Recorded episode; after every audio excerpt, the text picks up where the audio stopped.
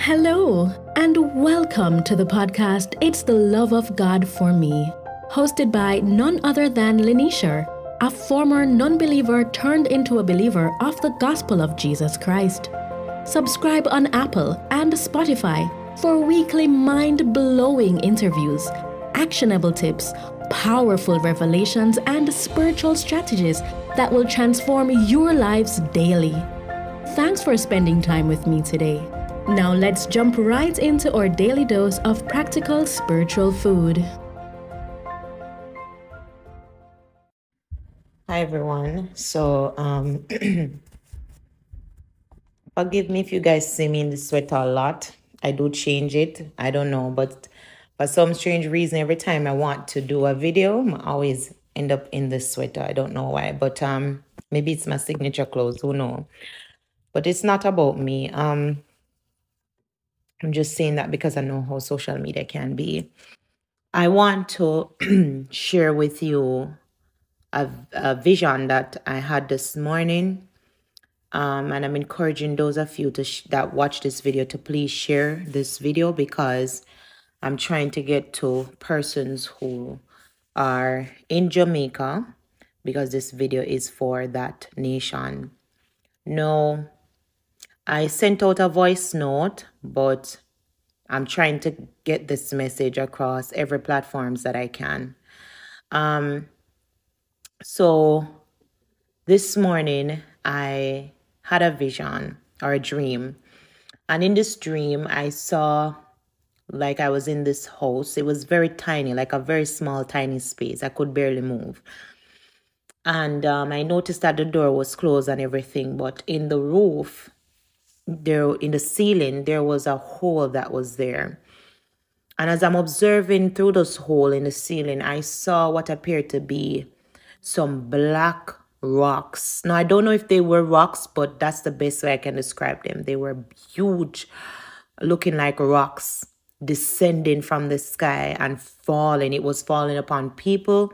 It was falling upon houses it was just falling.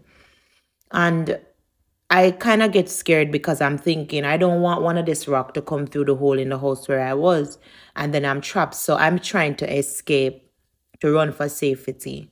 When I opened the door to go outside, I was surrounded by flood, by a flood. All I could see was just the ocean. It surrounded me. Um so there was nowhere for me to turn or to run. Then I woke up out of the vision. So I asked the Lord to tell me what was the meaning of this vision because, you know, I'm seeing all these things. I'm not understanding God, why you showing me this.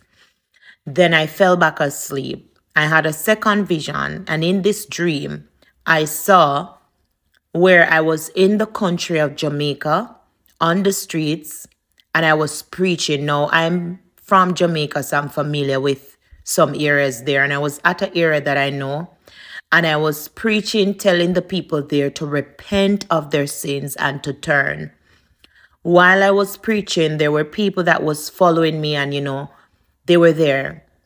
Then in the vision, I saw my grandmother and she said to me, when you had the first dream, I went to seek God whether or not this dream came from God.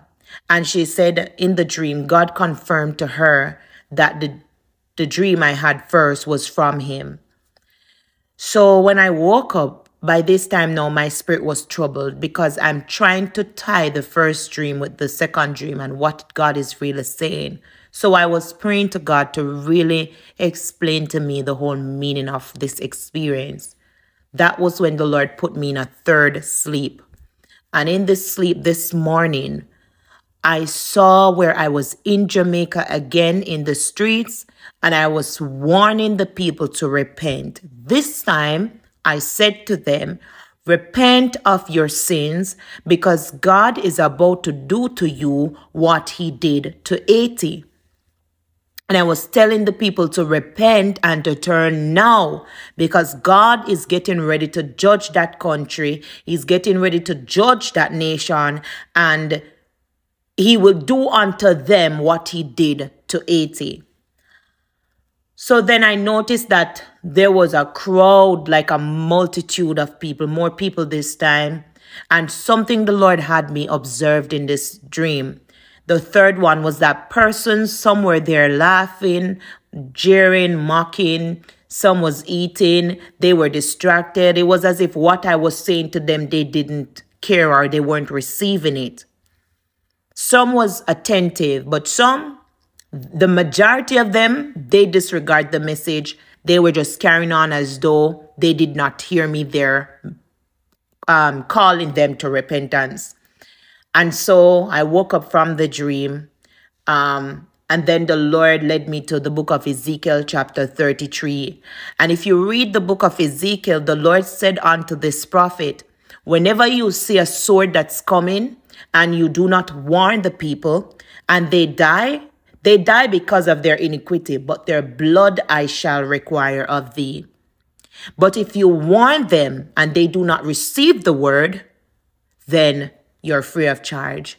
And so I obeyed the word of the living God and I sent out a voice message, but I'm also making this video with hopes that as you watch this video, you will share it, that it gets to especially those who reside in that country, Jamaica, because God is getting ready to move. And just like in that vision, there are many that will hear this word and you will neglect it because you will say that God has sent many others to to warn the country that disaster is going to happen and you have not yet seen it. But I want to remind you, according to the book of Genesis, chapter 6, Noah warned the people, and according to research, he warned them over a hundred years that a flood was coming to destroy.